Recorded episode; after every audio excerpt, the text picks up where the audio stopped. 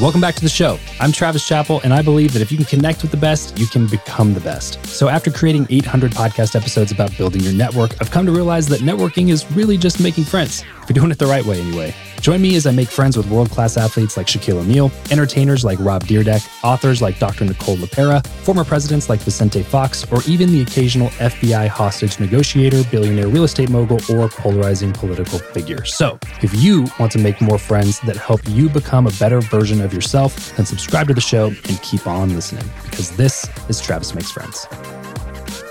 What's up, everybody? Welcome back to another episode of the show. Today, I'm making friends with Dia Simms. Dia is the CEO of Lobos 1707 Tequila and Mezcal, a new independent spirits brand that launched back in 2020 with backing by some major celebrity names like LeBron James. Before that, Dia spent almost 15 years working alongside Sean Diddy Combs at Combs Enterprises, working her way from executive assistant all the way to becoming president of all of Combs Enterprises, where she oversaw multi billion dollar brands under the Combs empire. Most notably, she led Ciroc premium vodka from being nothing really from launch all the way through to having a $2 billion retail value. She's been called one of the most powerful executives in the industry by Billboard, named to Ebony Power 100 list, and a woman to watch by Ad Age. But today, I'm glad to call her my friend. Here is my conversation with the one and only Dia Simms. Dia, welcome to the show. Thank you so much. So glad to be here. I, man, I appreciate you being willing to sit down. I know you're in Vegas for a short trip. How's the trip been? It's been great out yeah. here pushing, slinging tequila and whiskey in a variety of uh, incredible, delicious treats. Yeah, I'm, I'm, a, I'm a fan. I'm a good, fan. good. Yeah. I love to hear that. Yeah. to hear that. Yeah. Why don't Why don't we have a bottle of tequila here? That was a That's a Poor really decision. good. I literally told him real miss. 10 minutes before we sat down. I was I like, swung by Mr. no. Lee's. I could have been a better person. Yeah, my Lobos. bad. damn. Well, um, I'll I'll enjoy some later on my own. Yes, You know, thank you. yeah, we'll, we'll enjoy, Please enjoy some in spirit. Do a you know what I virtual mean? toast. Yeah, There we go. exactly. Yeah, yeah, yeah. Um, well, listen, Dia, I was super excited to to uh, chat with you. I think the first time I saw your stuff was when um you were doing a panel at an event that I was at um in LA four years ago, Oh, five nice. years ago. No, it was Mastermind, Um, I think. Yeah, Mastermind. Yes, Yep. Yeah. hmm And uh, uh, Amelia was just like, man, this is she's got an awesome story. So I went you. followed your stuff, and then um, recently reached out and was just like, we we need to we need to finally have this conversation. So So overdue. um, I want to go back in time because I love. Stock tips? uh, No, no, no, no. yes, yes, primarily, yeah, mainly to put some money in Bitcoin. There in go. 2010, yeah. Um, but I want to build some context for those listening because uh, you you're now the CEO of Lobos Tequila, which is a massive tequila brand backed by people like LeBron James, if anybody knows who that is. Um, uh, so, but I but I the path that you took. This is why I love doing this show because I like to showcase um, different different paths, more unconventional paths. Like when people do something that's wildly different and it Mm. ends up going very well for them. Um, and that's that's what we like to talk about on the show. So let's go back in time. Tell me about um, eight year old Dia Simms. Eight year old. Set Oh the scene. Yes. So eight years old, I think. I, my father was in the army, so I moved around a little bit. Was Okay. born in California, and then we lived in. I'm I'm old enough that I lived in West Germany, which you may not know about. Oh wow. Um, Yeah, um, and then we came I've back heard about to. it. You heard about Yeah. it. You read, read, about read, it. read a thing or two. Yeah. Yeah. There you go. um, and then we came back to New York, and so I had to kind of get used to. Like I remember my my parents being like, "You cannot wave and say hello to everyone," because I was like used to living on an army base and Mm, being very friendly, and they were like, "We don't want to squash your sunniness, but yeah. like this, but also this is New York. but this is New York. It's not not Fulda, West Germany. So, um, ra- random fact: when I came here, um, gummy bears were not really big in the United States yet. So I Hmm. was used to having the delicious treat in Germany. So I remember it was like a special thing to go to a store and get them. Uh, but anyway, long story short, I do think I'm biased. I grew up, you know, mostly in New York, and Okay. just growing up in New York, it's a certain hustle that's required just to Mm. get you know something at the bodega, just to back up off the exit when there's traffic. Mm. I do think it gives you a mentality of like everything's possible, and we and a real figure it out type of approach. Sure. Um, and then coming out of out of New York, I went to school. I studied psychology actually, because at the time I thought I was considering going either to med school or law school or just taking a bunch of New York government tests, which is what you used to do back in the day, and say maybe I don't know, I'll work for some city job. Um, and uh, ended up being recruited to work at the Department of Defense. Okay. There had been like this historical um, alleged scandal that uh, there was a big expose, I think, in the LA Times that where there was the DoD, Department of Defense, was spending like five hundred dollars on hammers and two thousand dollars on toilets, and it was like, "Yo, we're this is taxpayer money. What do we need to do to change it?" Yeah. So DoD went out and was like, "We're going to recruit like bright minds and train them from scratch to just objectively defend the taxpayers." So I'm 21, working at the Department of Defense, was given like a hundred million dollar contract Wait, wait. So you're working within the department Yes. to kind of battle the to department? negotiate. No, no, no. To to have a new approach to negotiating. What happened was you had people who had been in this field, right, of doing this defense negotiations with contractors like Boeing and so forth for Mhm. many years. They honestly kind of knew each other so well for 30 years, probably just weren't the toughest. Sure, sure. So we're like, let's bring in just totally fresh people Yeah. that we trained from scratch. I went to what was called the Defense Acquisition University Okay. and was actually trained in negotiations. Um, so it was, is for a first job, Gotcha. it's freaking incredible. So, so you're trained to negotiate defense contracts. Yes, for- for the United States like government. contractors when when you're like sourcing product or whatever. So like I worked on trainer trainer jets okay. or like cool night vision goggles Gotcha. for naval air stuff like that and I would procure them for the United Got it. States government. And so basically, the contracts before this point were just super bloated. I'll yeah, it was like Yeah. it was like an attempt to like bring things get order in Yeah, and be yeah. more efficient and protect taxpayer Yeah, it's dollars. just like this is Yeah. egregious. So Yes, we're not paying two thousand dollars for toilets anymore. Yeah, Yeah. Like, we're gonna It was a a break in the response to that, here. so, so you were able to take part of this program. They, Oh my gosh, they were amazing. recruiting. Were they looking for? yeah, like, so I went to co- I went to college in the DMV area, the DC, Maryland, Virginia area. So I suspect they were just recruiting locally. Okay. Um, I don't think my major was such a. I probably it was more just um they were just looking for a level of like discipline and Mm. who can we really train Okay. um quickly and at the time I was leaning more towards law school so I was like yeah I want to learn about negotiating contracts great I'll Mm. I'll take this and, and use it when I go to law school um it was honestly like the most incredible training I was I- I literally can like imagine. 50 years younger than almost everybody else I was Yeah, negotiating with.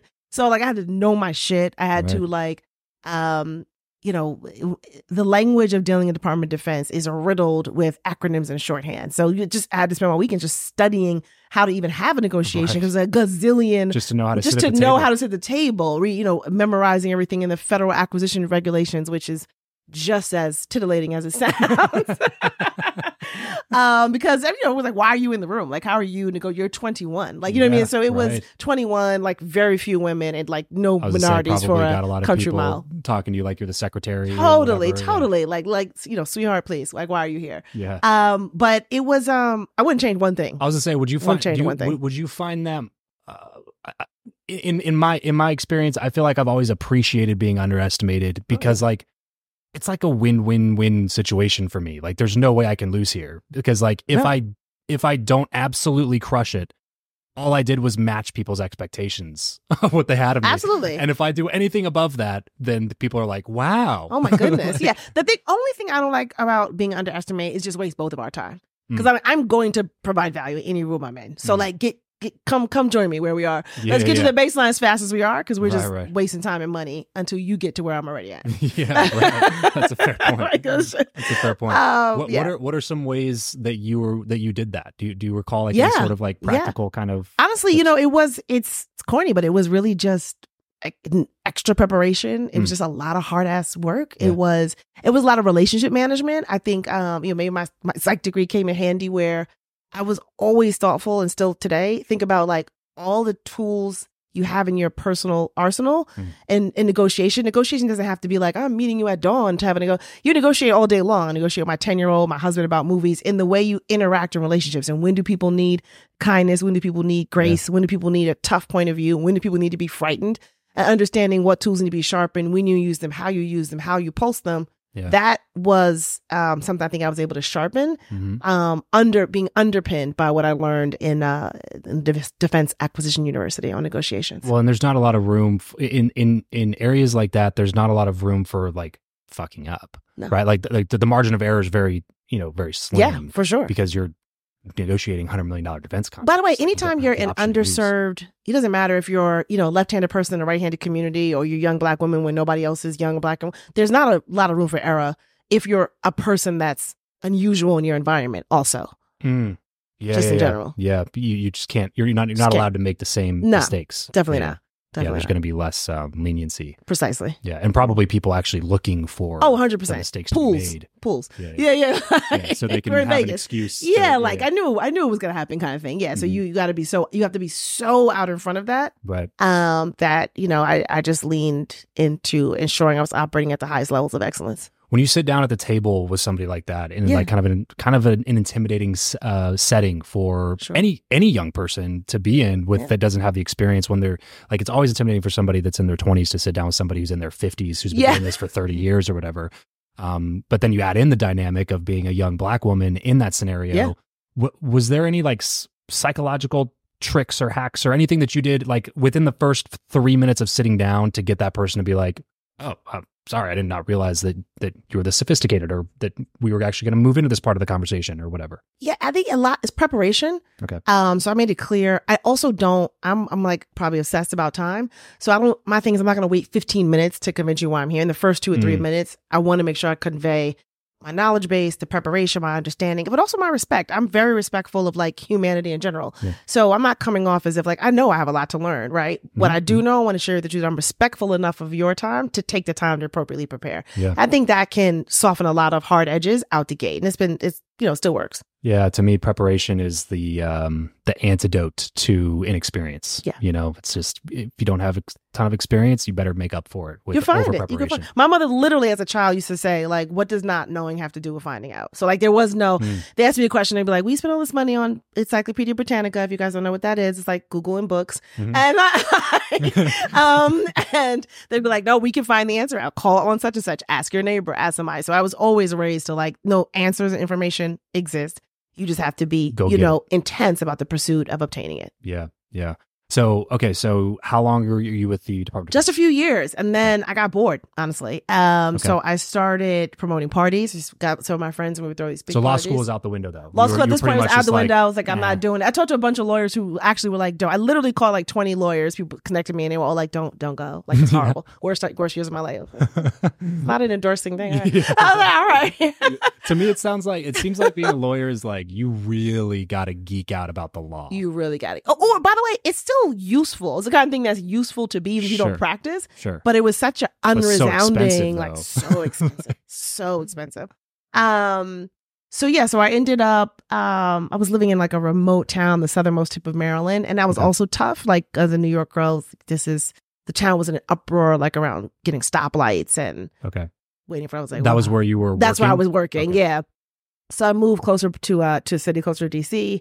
Um, got into sales, radio sales actually, which was my first entree. radio sales. What do you radio like, sales. So basically, I was selling like commercials, Okay. concert sponsorships, you know, just ad so, time. so ad sales for radio. yeah, you hear like Yeah. them like, oh, the weather is brought to you by such and such, Yeah. right? So I would be the person that was selling that. Um, Did it feel like? Uh, did it feel like? um like moving down a weight class, going from negotiating Department of Defense contracts to like convincing an advertiser to spend money on the radio. it didn't, but it just felt really hard.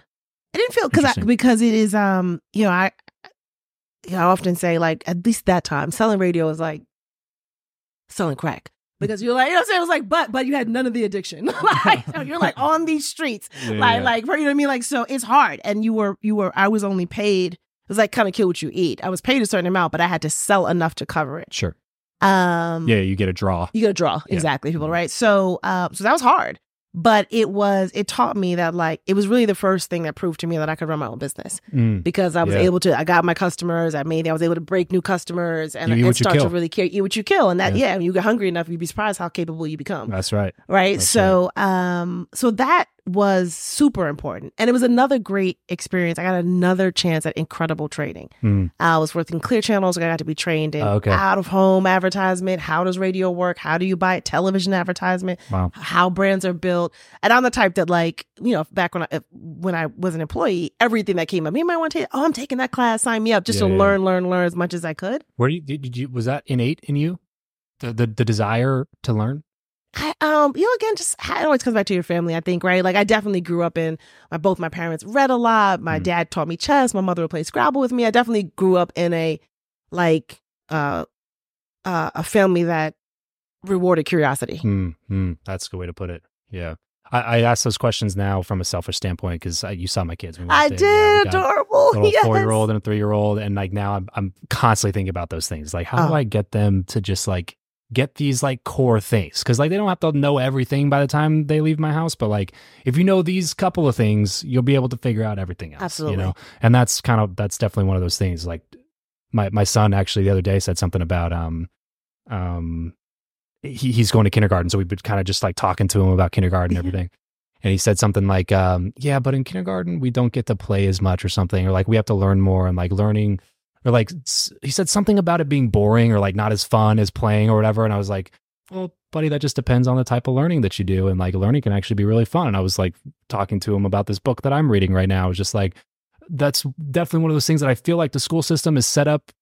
Completely to like underserve the people that go to it because they do teach you that learning sucks. It's like you go to recess to play and then you sit in a classroom and get taught this one learning style that's not effective for every kid in the classroom. Yeah, it's super outdated. And it's also the Yeah. worst part is that there's this idea that learning sits in some four walls Yeah, exactly. and it's something Exactly. and it's actually not. It's woven into the fabric. You eat a delicious taco, you just learn something for the first time. You know what I mean? Like yeah, that's learning's the type of happening learning all day Yeah. long. Like you get an Uber and you're right. I love Yeah. that. Learn. You get, yeah, exactly. like I just I just was trying to do the best cloud ever had. Incredible. Like but but you're but no, Right. but you're sensory learning, you're experience learning, you're learning Right. from life. Like you're learning all day long. And this idea you go to a place and sit down in this rigorous style is Yeah. not a fair def I think it's actually like bad branding It's for learning. detrimental for Totally. because it because Totally. you know you ask anybody who's been out of high school or college for like a decade plus to tell them tell you like the last book they read or the last thing you know it's just like I don't, I don't know you know what I mean like nobody told me to read it's like it it it it gives you this idea that learning is done when you're done with school Right, like, no, that's exactly. not how it works But like I watched the movie Blackberry on the way here. I Mhm. learned like I was a probably Blackberry's number one fan when when it used to be out, and I was like, I actually learned a lot watching it. Like it doesn't Yeah. again, it doesn't it just this idea that it's isolated, yeah um, it has a born on date is preposterous. Yeah, but that's awesome. Your your parents like instilled that in you Oh, because it yeah. obviously took you know, and, and like, Yeah. for you to continue. Like people ask me uh, uh, sometimes about you know what my advice to eighteen year olds is, and you know if you're a young person come coming out of high school or college, what would I say to go do or whatever? And I did six years of door to door, hundred percent commission sales, which is very similar to kind of what you're talking Yeah. about. But you had even more like of, of a rigorous schedule out of that by be able to like learn negotiating nine figure contracts when Yeah. you're that young and then to be able to go into radio and do sales and get that that hunger to to like go again eat what you kill like you're, you're not going to get paid unless you go do something like to be able to do that. And then like you those environments force you to learn so much because you're not going to make it if you don't. Like you don't have any other option. It's quit or learn. It's- there's not there's not anything else you can do about it.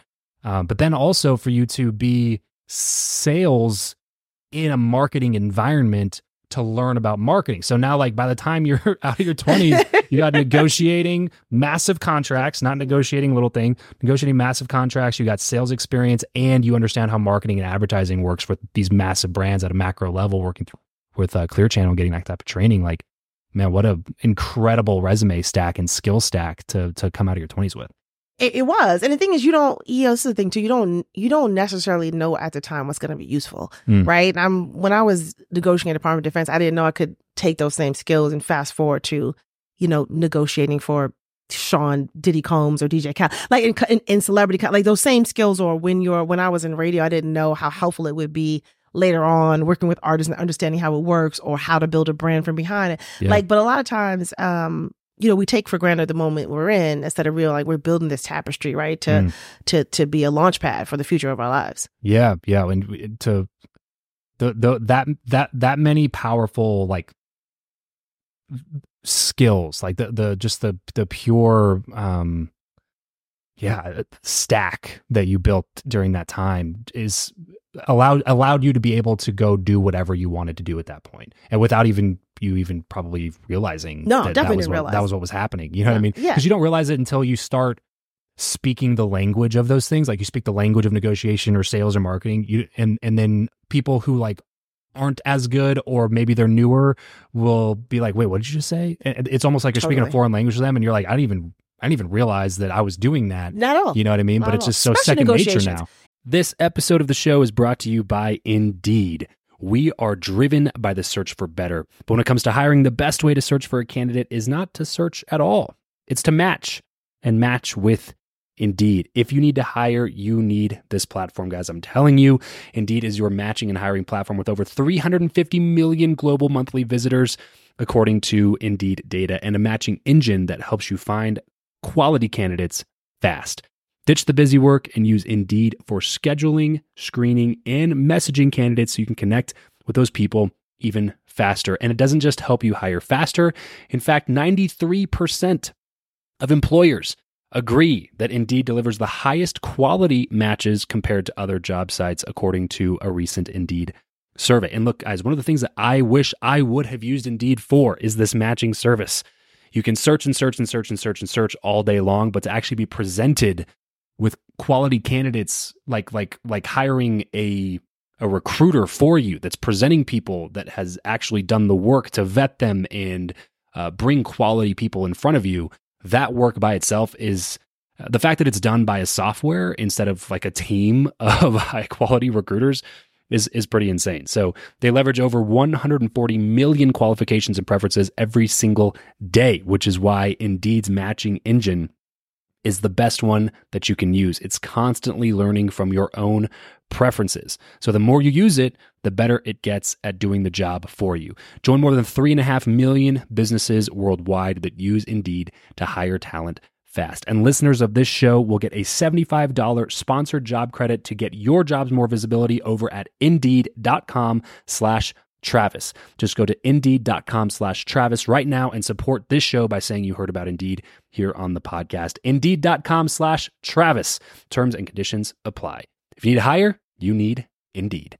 It's the weirdest thing. Like I, I have a ten year old, and I'm negotiations really needs to be taught at kindergarten. Yeah. Right. It's it's really a matter of how do you pers- how the art of persuasion. The problem this country has right now is we're so divided Hmm. because we don't know how to like articulate articulate uh, in the right way to negotiate, to persuade one another, to respect other opinions. Yeah. Like I remember learning debate and learning the difference between attacking somebody with logic, attacking somebody in person. Like in Mm-hmm. fifth, fifth grade, I don't think that kind of thing is taught anymore.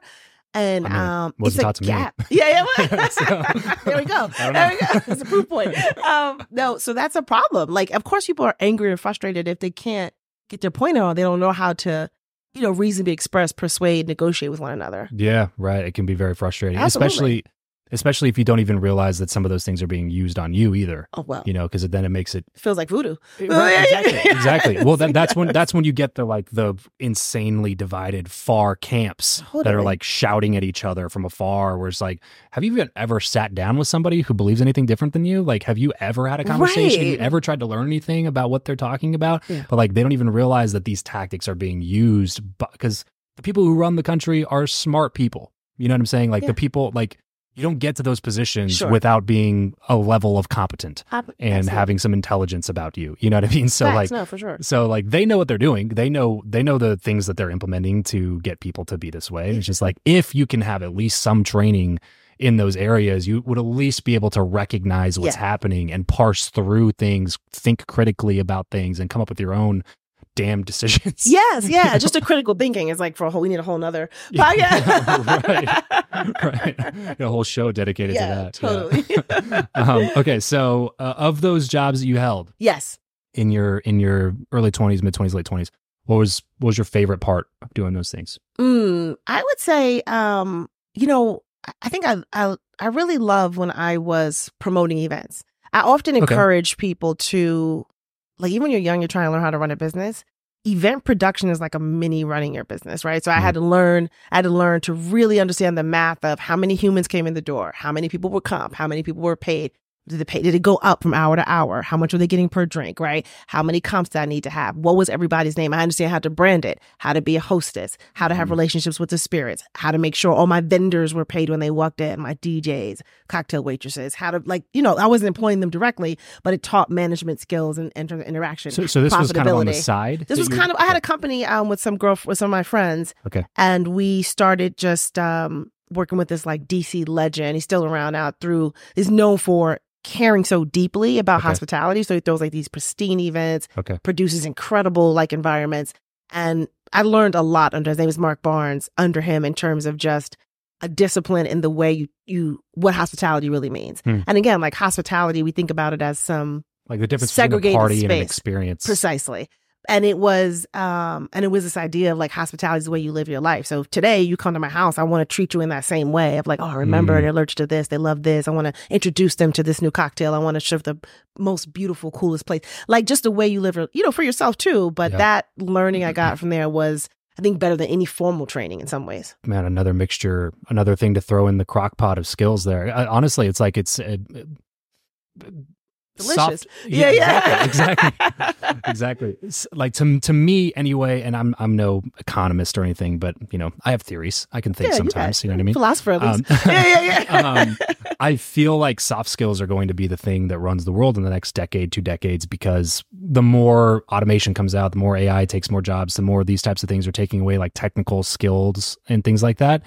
It's just going to be more and more invaluable to be able Totally. to to to network, to know how to talk to people, to be engaging, to build real, genuine relationships with people, to ha- know how to communicate, to persuade, to Oh, influence. it's everything. Like It, for me, it's things. it's actually everything. I've been fortunate, like I've been in all these jobs where they like do your personality test and all that kind of stuff in different different companies, and like I'm pretty smart, like I'm an A student smart, but I'm Mhm. not like physicist smart or what.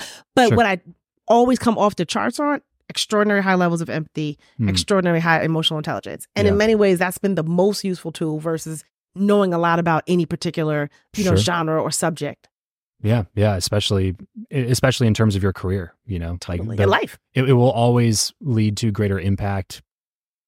A lot of times, bigger salaries. Yeah, You know, the salespeople are always the best paid. You know what I mean? Like it's just that's just how marketers are always the best paid. If you know how to communicate, if you know how to persuade, leaders are always the best paid. You know, C suite, C suite for a reason. They're not just C- the C suite because they have like technical skills Right. exclusively. It's because they know how to lead divisions of people oh, and oh, absolutely. they know how to take a bunch of people with different views and backgrounds and contexts and cultures and put them together for one common mission and be able to like to do that successfully is not an easy It's task. not anything. You're, you're a general. You may not be the best sniper, right? Sure. You know what I mean? But you have to have a certain level of intelligence in the way you communicate Competence, to galvanize, right? Excitement to lead people forward. Mhm. The, the humility required to Ah, do that effectively, you know, to build a culture of people that actually are wanting to see your vision come to pass. Yeah. You know, like th- those things are so they're they're they're so crucial, and I think they're just going to continue to get more and more important. Totally the more the the the hard skills are just going to be replaced by technology. Um, It's happening. okay, so so uh, events. This was a business that you were running. Kind Was- of doing same time in DC. Yeah, same at the same, time Yeah, of yes. the uh, um, I was doing radio sales, and then I was also sales, doing okay. pharmaceutical sales. And during that time, I was Okay. uh, yeah, Okay, so you were just tasting a lot of stuff, trying yes, a bunch of different trying things. Trying a bunch of different stuff. yep. Um, what was your philosophy on like money and finances during that time? Like, were you all, like were you kind of miserly? Were you more like no, I was not miserly. Um, what I did, what I what I didn't know, um, like I ne- in my twenties, I didn't know much about capital markets, right? So, or else we were making like pretty good money for that time, uh, for our age. Um, but and you know we would save, and I, there were some smart decisions we made. But I wish I understood much more about investment Hmm. at that point. I didn't really start learning about that until my thirties. another massive gap in our education system? Totally. I like Matt. It frustrates me so much. Uh, just like if you're not an entrepreneur or business person, you just don't learn about it. Yeah. You know what I mean? Like the only reason I know about that stuff is because I actively pursued a career in that world after high school college time. That it's maddeningly maddening maddening maddeningly frustrating to look at the sheer lack of education Huh. around even how your credit card works and how Totally. you know interest payments work and how how compound interest can uh, you know yeah. multiply your net worth like there's so many so many people who are just like Don't. By the way, don't know at all, and it's Right. getting worse, not better. right i mean i read a stat the other day it was like close to 80% of americans live paycheck to paycheck that blew my mind it was like uh, and and y- yes there might be some like issues there in terms of like increased wages or whatever but Sure. a lot of times it's just sheer complete misunderstanding of how to manage your finances relationship with money. Yeah. Yeah. Even just the talk, like, you know, it's uh, I, the exchange of like services for money is no different than silver for fish or, Yep. you know Yep. what I mean? Or baby, and, but people still have a very weird relationship with money that is some like thing you have to be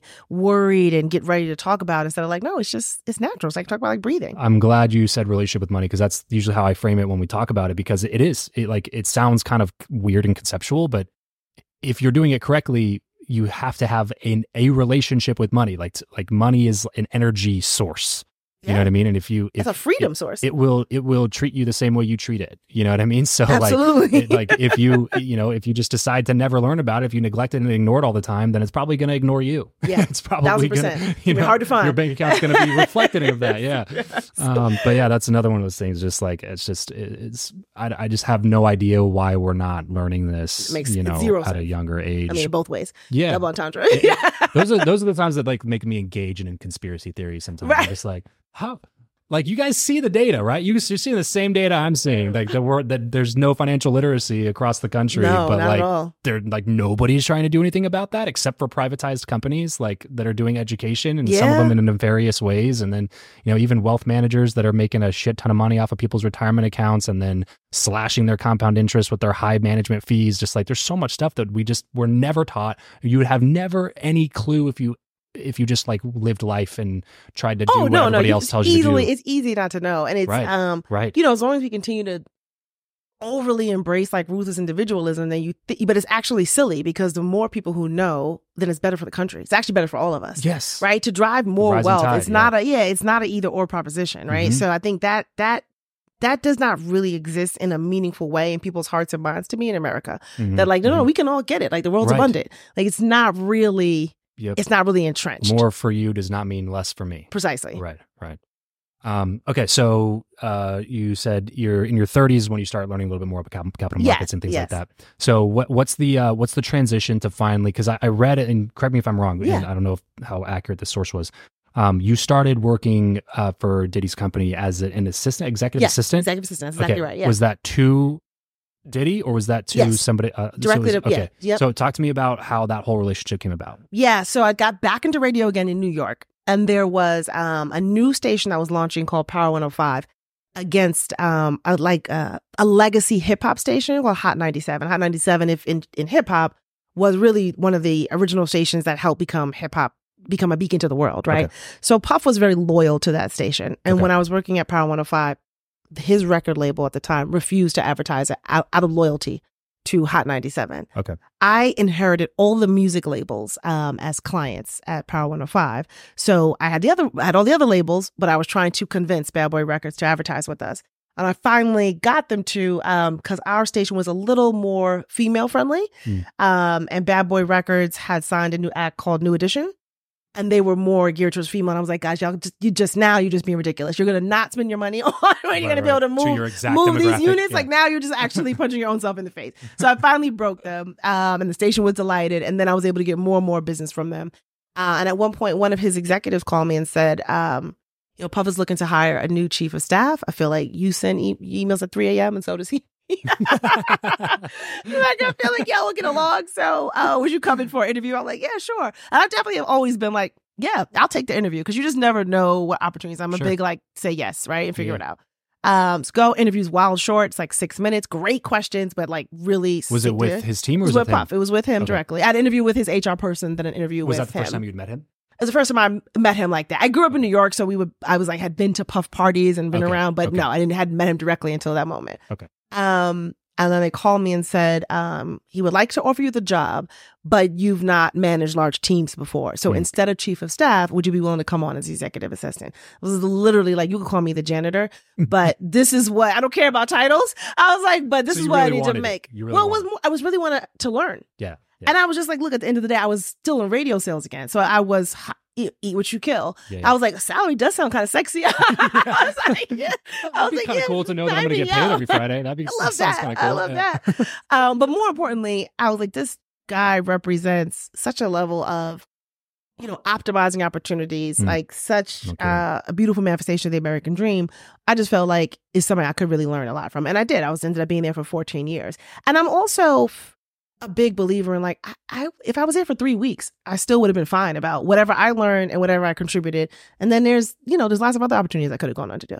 Yeah. So w- would you have would you have put him in a category of like hero at that time for you, or was that like just uh, the the on paper it was just so good? Yeah, no, here was a strong word. I probably I take that like a serious word. Like it's like Yeah. probably just my parents. I would even describe like that, right? Okay. Um, so, But I definitely had a huge admiration for Sure. his business prowess, and I knew he knew a lot of things that I didn't know. Really, Yeah. that simply, I was like, I Yeah. could probably learn a lot over here. Yeah. Um, and I am. I'm a I'm a curious person. I'm absolutely a geek. I love learning as much as possible. And I was like, this is a modern day apprenticeship opportunity. So I want to go in and you Yeah. know make it go. And, uh, commending you for this too. I there there was uh, I think I think people have a natural aversion to anything that would be perceived to be a step backwards. Yes. And it's like there's several points in just the time that we've been talking where like you were just like, the fuck that. Like if if it makes sense, it makes sense. And if I want to do it, I want to do it. Like where most people would be like, you went from selling defense contracts to like hawking radio sales. Like, Right. why would you do that? Like you went from, you know, making this money to being an assistant. Why would you do that? You know, it's just like yeah, still making money. No, no, no. because everybody's prioritizing the wrong shit is the thing. Is, Totally. you know, they're they're Totally. prioritizing what the culture says they should do, or what their parents said they should do, or what their professor told them that was the right thing to do, or whatever, rather than just like treating life like the playground that it is. Oh my God, yes. kind of- also, not being penny wise. Like I was fortunate that I was always advancing financially. I was always negotiating the cash. yeah, yeah, But my but to your point, I was more around what are the experiences going to be like and what can I learn? And moreover, at this point, I'm 30. I knew I wasn't going to be doing radio sales. I was like, let me get into a you were position. thirty at the time. I ju- I- when I started, I had turned uh within my first week, I had turned 30 week before that, right? Okay. So I was like, look, I want to figure out what I really want to do long Mhm. term, not a series of jobs, but like what am I going to do that can get an imprint on the world? So I was I would have actually been willing to do something where I could apprentice to open up my eyes to so many things. At that Yeah. time, when I went to work for for Puff, I got to be involved with five television shows in production at once, managing 22 licensees at Sean John, launching a fragrance from Mhm. scratch, one of the biggest companies in the world, building a spirits brand, like relaunching it. So I got to see so many different, um, you know, sit at a purview, right, to be able to see so many different businesses. And I would have never got that type of learning at a major Yeah. organization. Well, and to be able to get the literal behind the scenes glance at Right. how somebody like that operates on a day to day basis. absolutely. You're obviously like as an executive assistant, I can only assume you're managing his schedule, his personal communications, and talking to him constantly, Constantly. every day. Like you're like the extension Absolutely. of him, like his actual arm.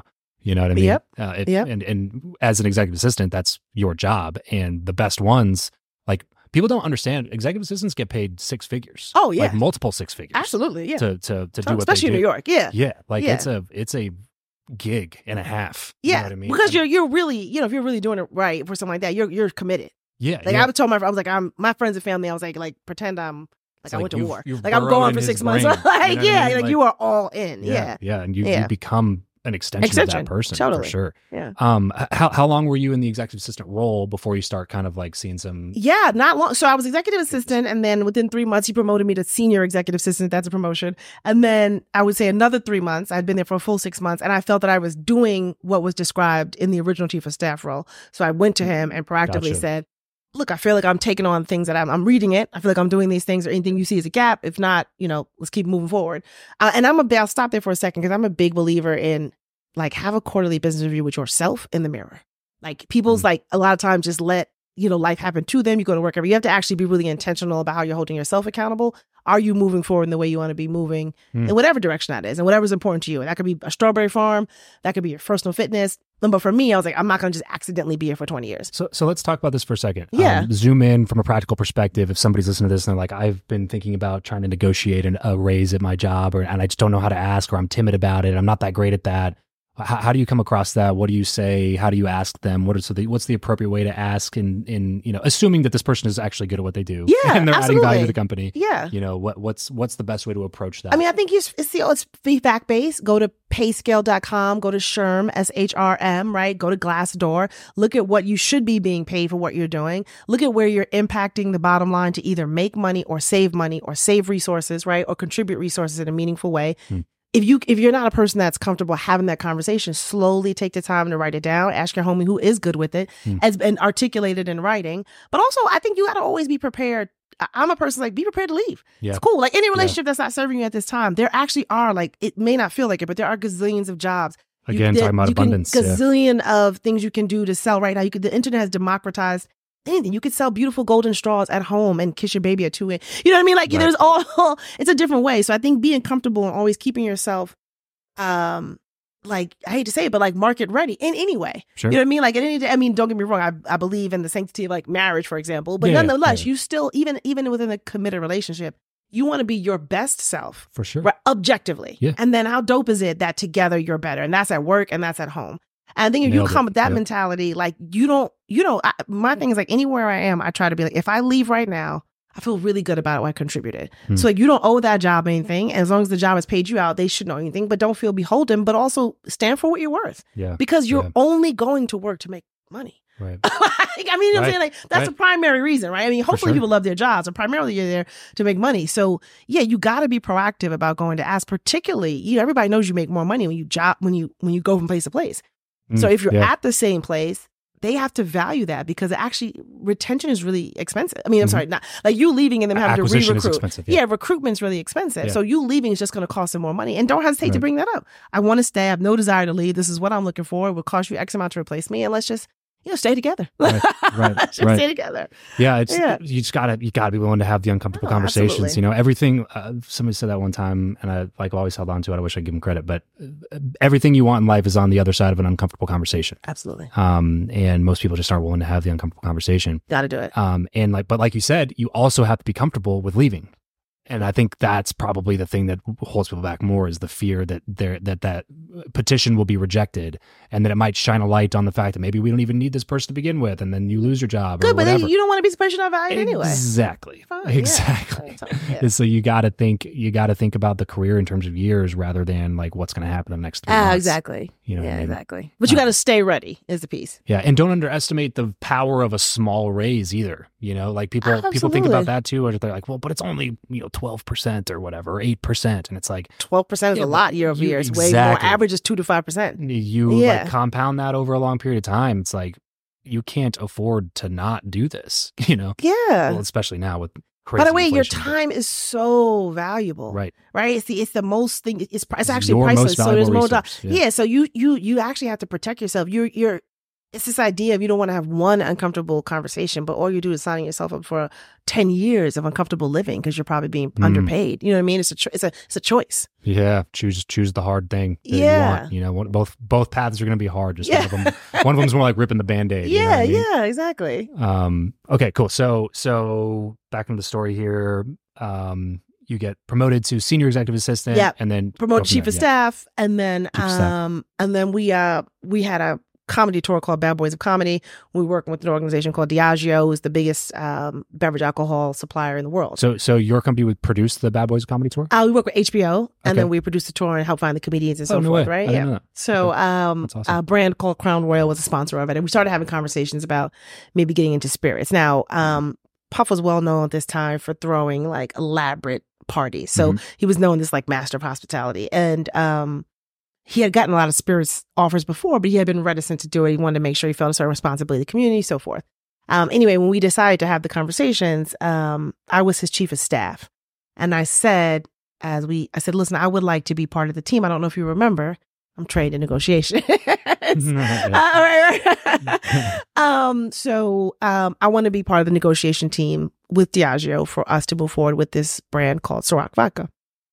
So he said, "Yeah, sure, it's fine." So tap me in. It was, it was a very small group of us. Um, we negotiated. We got an incredible, never heard before deal um, in the space. Um, and once we were about to launch, I went back and said, "I would like to be lead on uh, rebuilding the previous ad agency he had called Blue Flame and being the point person for this team. I want to turn this business around. I want to be the point person to manage Ciroc Vodka. He said, You could do, you need to replace yourself as chief of staff and you can do it. Hmm. So I went, I Yeah, designed major props to him too for a hundred percent being on board 100% of the way, 100%. like giving you the freedom allow- to yes, continue to grow. yes. Yeah. I mean, he was always the one thing I loved about that environment is, and I would tell, used to tell anybody when I would hire I'm like, if you're like, I got a dope plan to sell buttons and you can articulate the economics, the cultural impact. What are we going to do good for populations? Like, what bring it to, he's gonna be like, okay, let's go. Let's get it done. Hmm. Now I went and got the, I went and actually got the funding to run the team and do everything else and was self-sufficient. He was like, go do it. Finally, I ended up, we kept going. We, we couldn't get another chief of staff to last. So like a year later, I was doing both. So it was legit like, legit like on with promoters and what's going on with supply where's yeah. the glass blah, blah blah oh it's a twins birthday party the jets late so it was like a little and i was like yo we have a chance and i was i was actually wrong at the time because it uh, it's his public it was just recently in the news that you know he ended up making you know close to a billion dollars 908 something uh, during that time um but I was like, this is clearly at least a hundred million dollar opportunity. I can see we're already up a thousand percent in like a hundred zip codes. So with all respect wow. to how important your personal life is, we I cannot effectively continue to book jets and manage children and right. manage all your homes right. as well as build this business. And I think we could, I'm going to have to go, even if you don't have a chief of staff, I need, we need to make a decision. Also, and this goes back to what we were talking about. I was like, I, for myself, I'm not doing anything half ass. And right now, I cannot feel like I'm proud of myself because I feel like I'm doing, we're doing good. It's working. And he's like, what's, what's, what you talking about? It's great. Yeah, yeah. I was like, no, For no, him. no, it's not. Um, and I actually, I actually, to the point we just said, I actually quit. Okay. And I'm not a fake quitter. Like I really like, I take it very seriously. I sent a lovely letter. I'm organizing all the information. I'm going to help recruit. I want to honor the time I was there, but I was like, yeah. I'm not going to stay and do it. And, and how, how long had, had you been there at that time? At that time, I had been there four years. Okay. Got it. Four years. And I was like, I'm going to take the next 30 days to slowly get everything going. I'm always going to be here, blah, blah, blah. And then I want to say like three weeks in, uh, the current CFO walked in and said, they said, Puff said, give you whatever you want. So I was like, all right. I was like, smart man. um, smart man. And then from there, we built a case. We, we ended up building like real, a legitimate, um, you know, case history and spirits where we grew that brand to be multi-billion dollar retail value brand sold all, sold all around the world. And, um, and so many other brands that followed it, um, were because of the success of Ciroc Vodka. Before we kind of move into your success in the spirit space, I just want to point something out before we move on. If you if you didn't do all of the work of stacking those skills for that entire time that you I mean because now we're talking about from age 21 to age 34ish if yeah. my math is right like that you were just constantly working learning working learning working learning getting feedback eh, from people getting mentored like exponential learning and and increase of your skill if you did not do that then you wouldn't have like gotten them to give you whatever you wanted. Like I, the, the I just don't want to. I don't want to have somebody listen to this going like, I do need to just go ask for what I want. Right? No. And it's like, well, but like sometimes you don't deserve it though. Like sometimes you like. By the way, there's intrinsic paid, value in certain things. Yes, right. Exactly. I'm not going to pay hundred dollars for a tangerine. Say. Like end That's of the day, like yep. there's a, so, so there's two important things. One is like you have to create objective not like actual value right yeah. for you provide that's commensurate with what you're asking for one and that's a piece that people really you're right. You sometimes miss it, and just like I, I never come from a, I deserve it. Yeah, they're like, well, I, I come from like the data. Yeah. Any independent person, put me in a just put just put the stats up. Yeah, like put me on a field. You don't even need to know who I am, and your stats have to make sense mm-hmm. objectively mm-hmm. against what you're trying. Right. Mm-hmm. mm-hmm. Um. So I think that's the that's the point differentiation. Yes, you get paid for the value you bring to the organization. Yeah. Yeah. The point yeah. is to try to make your time more valuable than other people's time. Yeah. You know. And then when and then when you're they're faced with the idea of like, oh, we're either gonna lose her or we gotta give her whatever she wants, we gotta just give her whatever she wants because she's that valuable. And like people that are good leaders know that valuable people will never stay in a situation that's going to compress their opportunity. It's just like you you have to give good people the opportunity. Thousand percent because because good people already have opportunities. Correct. So that's the thing you gotta always realize. Like anybody around me, like I have had people work with me for twenty years at this point. Because I'm like, you, if I see somebody great, I want you to have a wonderful life. I want to support everything you have, your whole right. person, right? Because I recognize that if you're great at whatever you're doing, I'm not the only person who's gonna notice that. Yes. So I'm grateful if you're choosing to be with me, and we have to have a requited and healthy respect and relationship. Yeah, it's like one of the best compliments I get is when people compliment my team.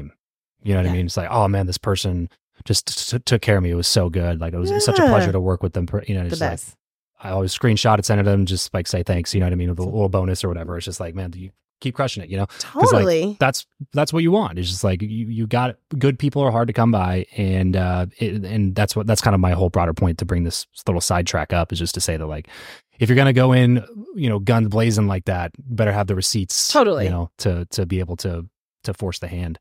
Totally. Um, and force it in a happy way. Right. Like, yeah. And that's the thing. I'm not a big, like, I don't have to. You're I not really, threatening. I'm not, it's no yeah, threat. It's no right. threat. It's all good. And it's, and it, yeah. it's all good because like th- this is the this is the beauty of like when you are clear on what each of your values are and each of us have our own unique values right to yes. bring to the table it's not something um special about uh, that that you and I are talking about but if for some reason it hadn't worked out I feel very good that he, he's he was before he knew me. He would have went on to be successful, and I feel really good that I would have went on to be successful. Mhm, Now mhm. sometimes you have a great um group together, right? Like Yeah, the magic of a certain team. Yep, yep. Right. And that's like you you do you want to break that team up or that or that musical act up. Like, oh, they're not quite the same, right? So that that's Sure. something you have to recognize and respect.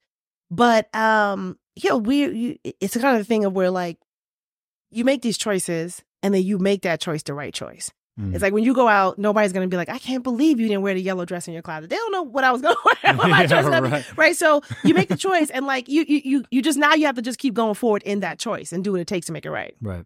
Okay, so Ciroc, Ciroc. massive success. Yes. Talk to me about the uh, building stages behind that. Oh was was there a lot behind the scenes that that you guys did to to to make it this Oh, well, brilliant case study? huge. I mean, we, it was like one of the things when, none of us had worked in the spirits industry. Yeah. So we brought all of the like hustle and intensity of the music industry, Yeah. um, fashion, right, Mhm. and and then laser focused in how we built this brand. We What- also what, in, what year was this? this was 2007. Okay, so this was kind of like there weren't a ton of celebrity spirits brands back then. were No, there? no, they were literally Yeah. like hard. There had been like Billy Dee Williams in like the 80s. There was no, this Yeah, was not a thing. Yeah. In fact, the deal was kind of laughed at by the industry at the time. by they that were- spirits industry. By the spirits industry. They were like, oh, that's They just didn't gets too much money. personal They brand. didn't realize, yeah, right. So, so what we understood, and and I used to always say, his celebrity was actually the least of what he brought to the table. Right. Hmm, We had a real paradigm that understood how to. Uh, elegantly have culture meet commerce in a respectful way, right? And be respectful to things like, okay, we're in music, so we know that every week there's 300 DJs that get on a call. How are we going to make sure that they understand the power of this brand, that they benefit from success, and that we respect them, and we're not Mm. just treating it like a, a one time promotion, you know, once a year, right? And and at that time, um, it was a French vodka, right? It was for everyone, Mhm. but minority communities were really only getting that type of branding and support, like for. Oh, it's Chinese New Year, or it's Black History Month, Mm. not sustained, glamorous, meaningful investment at a steady drum that was culturally relevant. The thing about Mm, at that interesting. Okay. time, our team, and you kind of can't fake this. At that time, our team really knew, like, oh, have y'all heard about this new act named Lady Gaga? Like, we knew how to be at the right moments at the right time Sure. to insert this brand at this juxtaposition juxtaposition of culture creation moments. Um, and we made it a system. It was like a whole social diffusion model of like what's happening this week so that this brand could move at the speed of culture. One year, Ciroc was in 50 songs because we had a studio program. Like these are the things nobody would even know about, but having relationships with every studio booker around the country, right? Deep relationships with them, respecting what they do, finding out who's coming in the studio, bringing in delicious food, drinks, mixing it up for them like that kind of thing got us in 50 songs like that that that it was organic but it took a lot of work behind the scenes to set up Sure. and make these organic moments go And the product had to be good. and the product bar none has to be good or Yeah. we wouldn't do it. Yeah, because because uh, you can you can put that stuff in front of people all day long, but if it sucks, i mean for well one we wouldn't do it but two it's like because was too smart. I think it's disrespectful. Yes, like you can you can you can create the joke used to be like i could make anybody's birthday a national holiday. But like if you come the first time and it's whack and i don't know and the temperature is off and yeah. the liquid's at the right temperature and, and the music mix is confusing Right. like you're not coming back the next year we're we're inviting people to be in a long-term relationship where we respect where they bring to the table and we really come full force Yeah. How, how, how do you go through the initial stages of product testing with something like alcohol? Yeah. So obviously we were super, we were always concerned and really vigilant about responsibility, right? And really making sure we were encouraging compliance, and so forth.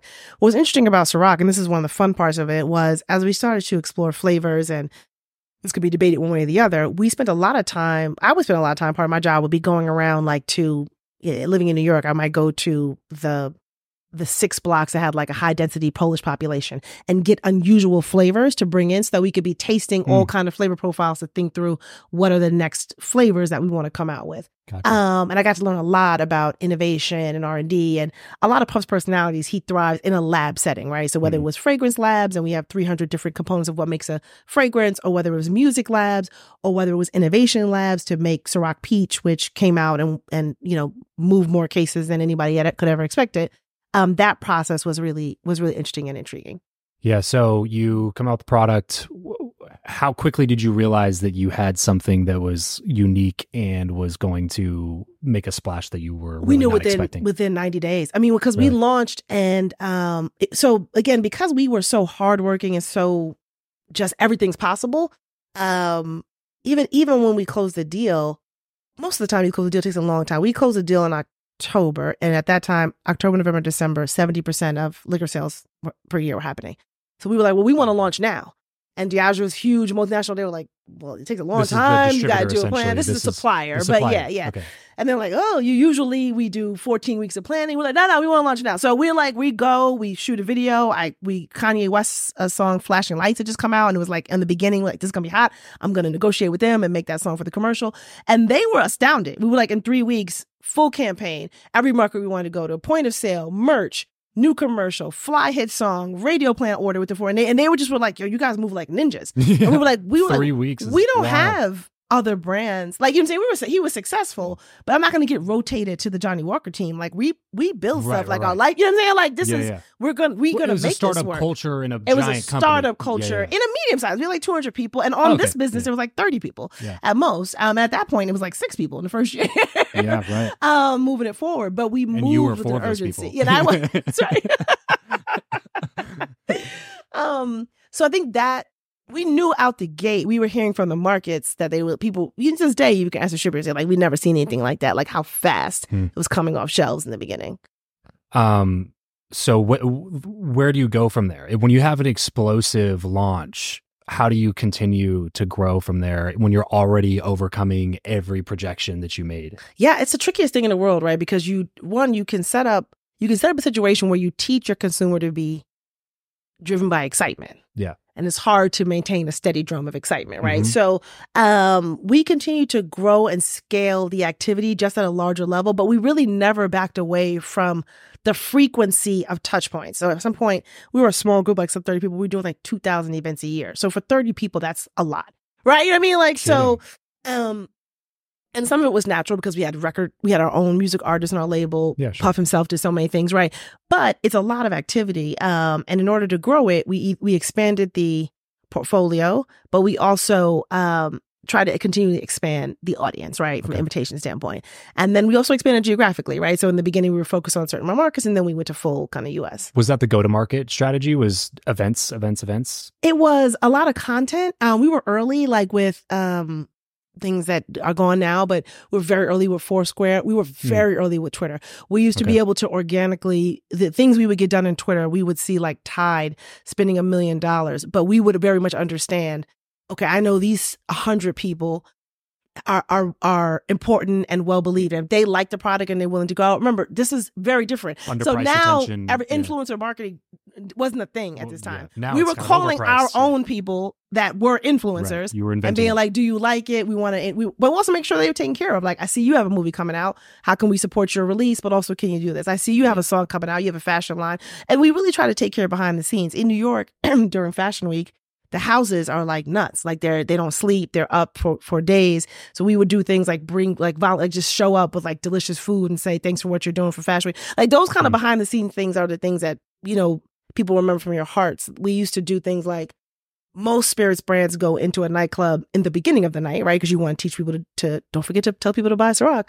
We would do something, it was like a breakfast club program. We would come in at the end of the night with delicious breakfast they could take with them home or they could eat it right there to say, thank you, thank you, cocktail waitress, for helping us tonight. And that, I think that behind the scenes feeling, yeah, yeah. yeah. um, we got a lot of goodwill for it's that. more like uh, it's more like rewarding uh, already done good behavior rather than a f- like trying to get like somebody to do something Yeah, for everything. you. Tra- yeah. we try, we try not to be transactional. yeah, yeah, yeah. And that's why I think it lasted. Yeah, no kidding. Okay, cool. So, uh, so Ciroc, you run this company for a decade. Yeah, pretty much. So I I started off. I, I had the conversation with him. I ran. I built the agency. I ran the agency. I got promoted to then. Then we bought a tequila. So I ran both of those brands for a little while, and then I D- d- uh, tell me how the marketing Yeah. agency f- intertwines with all of this. What what was it like? How how does that fit in with Ciroc and tequila and all? Yeah, so we we had a deal where we where our side led really the branding and the marketing, right? So this agency that I built was called Blue Flame, and it had he had had a previous agency called Blue Flame, but it had gone to really no one, and then we re resurrected it. Um, was the key group that worked with our partner Diageo on how we're going to brand it, what commercials, where what are we going to shoot, how are we going to show up in So were they, se- were they separate companies like Ciroc, Blue Flame? Yeah, so Blue Flame was underneath um, Combs Enterprises, Mhm. and then it was like a strategic alliance with Diageo, who was the biggest supplier in the world, who they would like So they negotiate glass. Yeah, we Okay. were we were we were basically partners. got yes, it, got it. yeah, yeah. Okay, Um, And then I um, eventually became the first, besides besides Puff, the first president of Combs Enterprises largely. So that included, I was part of the team that built the television network. That included anything on the fashion lines. That included publishing on the music side and, and everything entirely. How do you like your first day in on that type of a position compared to what you'd been doing previously? What do you what do you do? Well, you know, similar to when it was, the exact same feeling I had from when I started Blue Flame. I started Blue Flame, because we all do this. You work in an organization, you work in your, your, you know, whatever. You're in, you're in the warehouse, and you're like, those that team over in accounting, they could be doing this. So I was like, I, I tried to think about all the things that I felt like I, I thought I could improve on, and Some say, how do we, bottlenecks that you experienced. how do I build this team to be the future, like the future of what we can be, right? To to model the example of how we can be our best, the right systems, the right rewards, um, that make sure people really feel motivated, really participate, right? And that's the same blueprint I, took when we said we're going to start building Combs Enterprises. One of the most interesting things was because I started as an executive assistant. Um, when it was announced, I don't know why that didn't occur to me, but Puff made the announcement to the company, and then you know we were all yeah, and I went to my office, and there was like a line of the current assistants into my office, like crying, like like you know what I mean, like just saying like what a, like that you you know we really do promote from within. And, you Yeah, know, yeah. Puff was an intern, and like everybody was a little bit of the of the spirit of the organization, Yeah. and that. Like I can still get chills. It's like more than anything else that day. I'll, I'll never forget like how That's much it meant to them. Um, really, in many ways, more than it meant to me. yeah, to show the path Yeah. is real. It's real. It's Yeah, real, right? yeah. Yeah. Yeah, like this happened for somebody, it could happen for me too. Yeah. It was really, it was really nice. That's awesome. Um, okay, so so you're running an organization like this now. Uh, how, how many people are in that organization now? Um, at that Like, point, at that like time? maybe like two fifty. Okay, Yeah, so 250. but like a dozen divisions, Right, right? Like right. super lean, mean teams. Super but you lean, got yeah. Most people are either in television network or working on Ciroc, and then you got small teams on like publishing. Ciroc fashion, became, so like, forth. the flagship of the Thousand entire percent. enterprise. Yes. Okay, gotcha. Um, how how did the tequila go with when you guys got into that business? So tequila was fine. It was probably a little bit ahead of its time. Um, now in the last couple of years, it's doing well. My understanding is I think it does over hundred thousand cases, which is pretty big. Oh yeah, Um, in this industry, but it was slow to get there. You know, funnily, one of the things. it's. Ciroc. Tequila? No, it's called De Leon. Oh okay. Oh okay. It's gotcha. called De Leon, yeah. I've heard that one. Yeah. Yeah. Um, okay, so that leads us now to the venture you're working on now. Yeah. So Lobos, yes. talk to me about Lobos. Yes, what what was the transition? What finally made you leave the Diddy empire to go do something different? I think, um, like as I said in the beginning, I love learning, and I started. I came there as an executive assistant. I did, I don't know, seven roles in Mhm. between there across a million genres. Um, and I got to a point where I was like, I think I learned. I felt, you know, I was like, I feel like I graduated. You know what I mean? So I was like, I don't. Also, the music industry is notorious for people. Not that I was so just in the music industry, but I saw the example of people couldn't. The succession planning was like somebody dies, so there was no like Mm. encouraging of like, okay, let's make a pipeline for the next generation. I was like, I'm, Yeah, I've, I got it. I'm gonna go and let's make room to bring the next generation in, and I could go do something even more entrepreneurial. La di da. Um, so Lobos came about. Um, a gentleman, a legend actually named Paul Wachter, had reached out to me um, about this incredible liquid. Our founder's name is Diego Osorio. He's out of Spain. Um, and and LeBron James separately at one point was like, I think I love tequila. That's my drink of choice. I'm thinking about getting into it. Paul basically connected them, um, and LeBron fell in love with the tequila, with the liquid, which ours are all finished in sherry cask, and we so many awards, like incredible. Um, and but nicely, our founder Diego, who had done like 326 iterations of this liquid, but he was making it for like he was like, I just want the best for my family and friends. He's like old school craftsman. I have so Mm. much respect for people who just care deeply about their outputs, and The he's like that yeah. kind of guy. Um, but he built it like I'm gonna be in Spain. I'm gonna have like you know some of the restaurants I know around here. It's gonna Sure. be fun. It's gonna be local, passion Total passion. total project. cool thing, total Yeah. passion project. LeBron's like, so he says, LeBron, like, this is great. And actually, the reason why LeBron even gets involved is he was like, I did it for two years. I spent all my own money. So I was like, eh, I should get a couple of investors. Hmm. Um, and he happened to like kind of, you know, travel in these circles. LeBron's like, this liquid was incredible. I'm all in. I'm writing a check right now. Hmm. And Diego, this is going to be great. It's going to be great for us. So LeBron was like, no, we're going to take over the world. Paul was like, we're to need a CEO. It doesn't seem like he does much halfway. Doesn't yeah, it's not his style. Yeah. So um, so they called and I met. I got a chance to to meet Diego and some of the team. fell in love with the liquid. So who who so Paul is the one who Paul's the one who called me. Yeah, Okay. Paul, and then uh, introduced me to the founder, Okay. um, Diego Osorio, and Try the tequila. try the tequila because to the point you said earlier, my thing was like, look, after Ciroc, I'm very grateful, but I get like 50 pitches a week on sort of stuff, sure. right? I was like, I don't have any you know, interest in doing anything that's not incredible. Yeah. So I was, he was telling me, I was like, I have so much respect for LeBron and he- this, I think Arnold Schwarzenegger. We have a crazy cap table. Uh, Paris Hilton, Drake, everybody has invested in this brand. No shit. I didn't know that. But I was Wow. like, I don't care unless the liquid. Yeah, right. it's good. I still can't sell shit products. I still Yeah, yeah. can't sell, right? So, um, so he pulled it out. It's funny. We were in New York at 57th Street in the uh in the cocktail area, the Four Seasons. Like, almost got kicked out because he's like pulls it out in the glass. um, but I try it and I'm like, money, sign Mm. me up. Like, I, anything at this level of quality and his just commitment and Was it a particular bottle or a, a type of Yeah, tequila yeah. So, um, that it's you tried? we we have a, at the time I had tried the Joven, um, which was incredible, and then we had ended up adding a Reposado, which we beat like hundreds of other in San Francisco, which is like the Oscars of uh, the spirits industry, and we also have it añejo and an extra añejo and a mezcal right now, Okay. um, as a full lineup. Real quick before we move on. yeah, What is the difference between tequila and mezcal? It's a great question.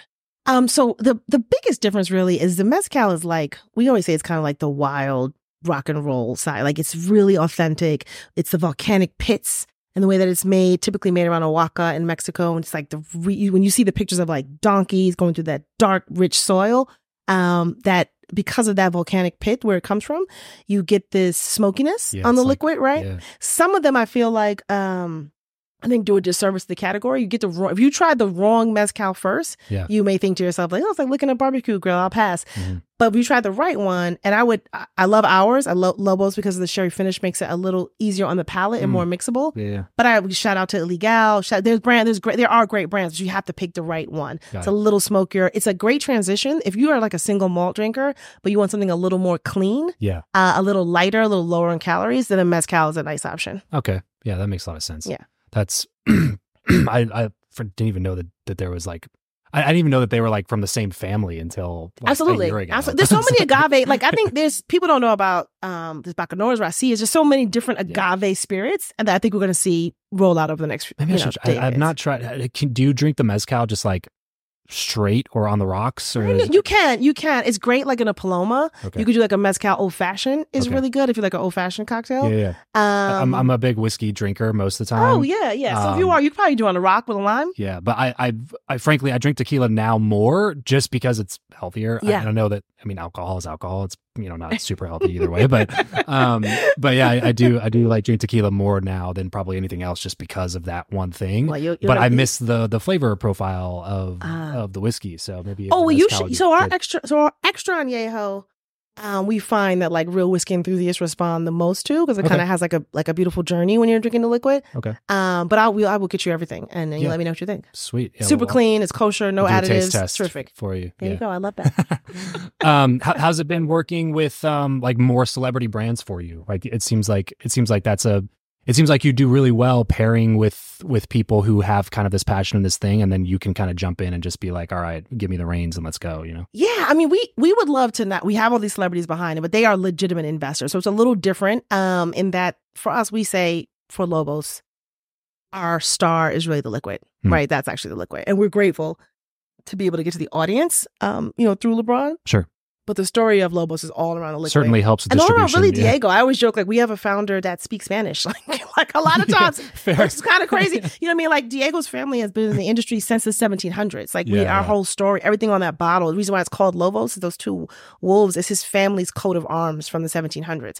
So, That's- with all respect to all the brands that are out, what I love about this story is that we just tell the truth all day long. Mm. And I think today's consumer responds to like, oh, I love real storytelling. so much easier to You market know what I mean? truth So much, so much easier to market and remember at this at this point the truth. Um, and people recognize it. They do. They respond differently. Of like, oh, this is like his real family. Like we Yeah, run it like a family business. It's just different. Cool. Has there has there been like differences for you in terms of like working with different personalities in that world, like ver- like working closely with Diddy versus working closely with LeBron? Obviously big personalities um, who have different expertises Totally. and probably bring different assets to the table. Has was, was it kind of a weird transition after working with someone like Diddy for as long as you did Right. to move in and work with somebody else who also has this big personality? I mean, look, I think the idea of what what what they have in common, and it is, and you know, fortunately, I think I've been fortunate to work with a lot of luminaries and notables. Um, what they do have in common is like an extraordinary work ethic, Hmm. right? So I think that was the perfect training ground to work with anybody. So it's a little bit less like these extraordinary kind of, you know, once in a century type of work ethics. That's what's more interesting to me. Whether they were, what they could have been like the most incredible architect, Yeah. or you know what I mean, or diver, but is that like, oh my gosh, that dedication and commitment to work that is interesting to me For sure. generally having worked with a lot of musicians and now working with more athletes because we also have you know Draymond and other athletes on cap table. Hmm. What I what I have seen and don't judge me musicians is the, the discipline I think that comes with with being an athlete. And especially sure. you're in the NBA, you playing a gazillion games, you know to show up. You know, super respect to LeBron. When we do anything for this, he's read everything in advance. He's early. Hmm. He has meaningful contributions. He cares about the economics of the business right? He's such a gentleman. Like I do, I have a lot of regard for the person he is. Yeah. Um, very much disaggregated from his celebrity. Yeah, yeah. I mean, just his career speaks volumes Oh, about God. his dis- discipline Integrity and and dedication to the sport. Like, Yeah. it just is incredible that he's doing the things. It's just different than a rock and roll, years. which which you get like super creative, incredible, these like pop Sure, moments of the rock sure. and roll thing, but it's that rock and roll lifestyle that's very different than the discipline of an athlete. Yeah, this has been an incredible conversation. I really Oh appreciate you coming on the show. Um, I've had hundreds of people on the show at this point, and this is one question that I've asked almost all of them. So I'm question- curious to hear uh, how you're going to answer it. Who you know or what you know? Which of those two do you think is the more important asset in life, and why? Hmm. It's a great question. I would say, um, I would just say what you know, because it who you know is incredibly important, but I don't know that it sustains you. I think who you know can make great pops, and you can pop out and get incredible stuff, and that's Mhm. that's you know that's how the world works. Yeah. Um, but at some point, what you know is gonna kick in in some way, whether Yeah. it legit like survival. So I mean, I do think for your own self confidence, like we talked about, I have a 10 year old, we talked about children, right? And I think when you Mhm. look at like almost Montessori type models and like the Mhm, idea mhm. that you feel better about yourself when you know you can take care of yourself. And when you know you can take care of yourself, that's because of what you know, not who you know. There's mm. plenty of person who knows a lot of amazing people, but they actually don't sleep soundly at night and they're actually Yeah. sad and miserable. You know what I mean? But if you know, like, nah, throw me in the forest, I'm gonna be okay. Because of what I know, I just think you actually have a happier life. And to me, who you know might get you more money. I think what you know gets you a more satisfying life. Great answer. Great answer. Can't be mad at it. Dia, thank you so much for coming. Thank on the show. you so This was such much. a pleasure talking, Truly talking with you. enjoyed. Hopefully, we can do a part two sometime. Yes, heck All right. yeah. Thanks so Thank much. you. That's it for today's episode. Thanks for spending some time with me and my friends. If you want to be better friends with me, then head over to travischappell.com slash team to subscribe to my free newsletter, Your Friend Travis, where I share what's on my mind about life, building a business, raising kids, being married, and anything else I would normally share with my close circle of friends. That's travischappell.com slash team. And my biggest ask of you, since I'm sharing my friends with you, is to share this episode with a friend of yours that hasn't listened to the show yet. And leave us a quick five star rating in Apple Podcasts and in Spotify. It would mean the world to us as it helps us make sure that this show continues to be more valuable to you. Thanks in advance, and I'll catch you on the next episode.